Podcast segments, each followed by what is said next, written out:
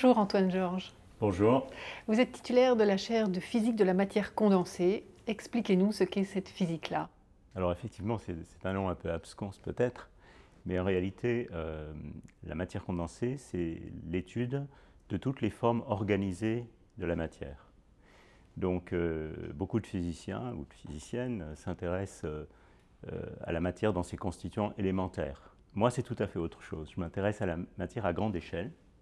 Quand on a beaucoup, beaucoup de constituants, beaucoup d'atomes, en général des nombres faramineux d'atomes, hein, des, milliards de milliards d'atomes, euh, qui euh, constituent euh, un système organisé, qui adopte une architecture, par exemple, qui forme un beau cristal. L'enjeu, c'est comment passe-t-on des lois microscopiques qui régissent, par exemple, le comportement des atomes, qu'on connaît très bien, au comportement collectif de ces grands systèmes. Euh, on voit qu'émergent des, propriétés collectives qui ne sont pas directement lisibles dans les lois microscopiques entre constituants. Certaines de ces propriétés collectives font partie de notre intuition euh, quotidienne et sont connues depuis, depuis très longtemps. Par exemple, si on, on, refroidit un liquide, il gèle, si on refroidit de l'eau, il devient de la glace.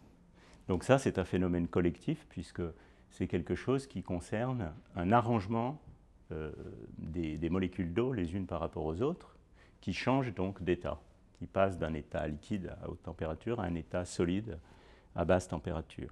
Ce n'est pas quelque chose qui est lisible euh, dans la propriété d'une molécule d'eau unique, bien, entendu. À partir de quand on a commencé à dévoiler ces lois euh, collectives ou cette physique du collectif? Les deux grandes date à retenir peut-être, c'est la fin du 19e siècle, avec l'élaboration de ce qu'on appelle la physique statistique par euh, Ludwig Boltzmann. Et puis, euh, au début du 20e siècle, la physique quantique. Alors pourquoi est-ce que la physique quantique est essentielle, euh, au moins à cette partie de la matière condensée à laquelle je m'intéresse? Eh bien, c'est parce que les, propriétés électroniques des matériaux, qui sont plus particulièrement celles auxquelles moi je m'intéresse, résulte du comportement des électrons dans, ces matériaux. Et les électrons sont des entités quantiques. Elles obéissent euh, aux, lois de la physique quantique. Aux lois de la physique quantique.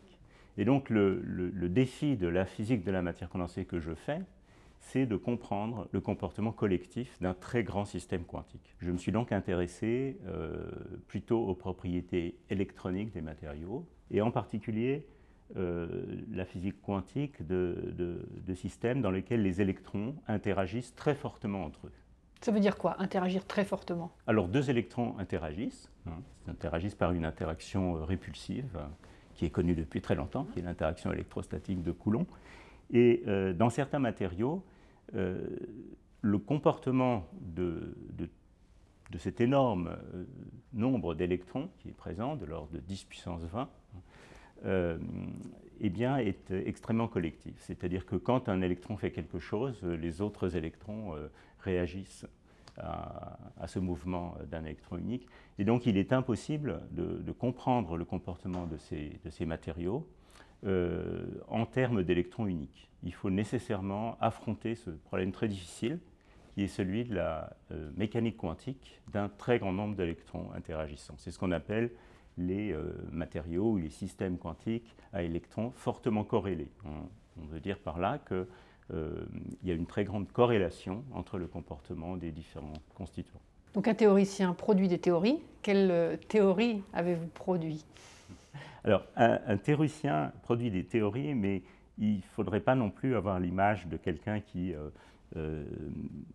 travaille avec un cahier et un crayon exclusivement. Hein. Donc dans mon domaine, euh, malheureusement, les problèmes qui se posent sont, beaucoup trop difficiles, beaucoup trop euh, lourds d'un point de vue algorithmique pour être résolus exactement sur l'ordinateur. Donc il faut euh, recourir à des approximations. Il faut faire de l'à peu près, mais de l'à peu près intelligent, mmh. dans deux sens. D'une part, en faisant des approximations qui euh, ne vont pas euh, euh, tordre les lois de la nature vers des, directions qui seraient irréalistes, et d'autre part, qui vont nous permettre d'utiliser des algorithmes nouveaux permettant de triompher avec succès des difficultés que représente ce problème qu'on ne sait pas résoudre exactement. Et donc, une des contributions que j'ai fait à ce domaine, sans doute la, plus, importante que j'ai personnellement fait en physique, c'est d'inventer une, une, nouvelle méthode, une nouvelle méthode d'approximation qui permet d'aborder ces problèmes. Donc cette théorie s'appelle la théorie du champ moyen dynamique, c'est un terme un peu technique, euh, mais euh, c'est une, une, approche de ces, de ces, systèmes quantiques collectifs à, forte corrélation. Quand vous dites une approche, ça signifie que ce n'est pas une loi universelle qui marcherait pour euh, soit beaucoup de matériaux, soit plusieurs comportements Ce n'est pas une loi physique, mmh. c'est une méthode théorique. C'est un cadre conceptuel et également un cadre pratique qui nous permet de faire des calculs. Donc en tant que tel, c'est quelque chose de très flexible, c'est quelque chose qui peut s'adapter à toute une série de systèmes différents. Alors ça a commencé sur des cas d'école, évidemment, sur des, sortes de, de, modèles euh, idéalisés, un petit peu la drosophile du physicien, si vous voulez, euh, mais euh, au fur et à mesure des années, puisque c'est quelque chose que j'ai démarré au tout début des années 90, au fur et à mesure des années, on a pu euh, utiliser ce type d'approche euh, dans des contextes de plus en plus réalistes, en se rapprochant de la réalité physique euh, de véritables matériaux qu'on veut comprendre. Avec l'accumulation quand même des connaissances du comportement de ces matériaux, est-ce que vous en êtes rendu à en fabriquer de toutes pièces, à en synthétiser comme un cuisinier ferait, inventerait une recette? Je crois qu'on n'est pas loin de ce moment-là. Pour être tout à fait honnête, le material design, donc la capacité de concevoir sur ordinateur des matériaux euh, avec une certaine fonctionnalité recherchée, euh, n'est pas vraiment encore quelque chose qui est une vraie réalité quotidienne, mais euh, je suis très optimiste. Je pense que c'est quelque chose qui devient possible, qui devient réaliste en tout cas.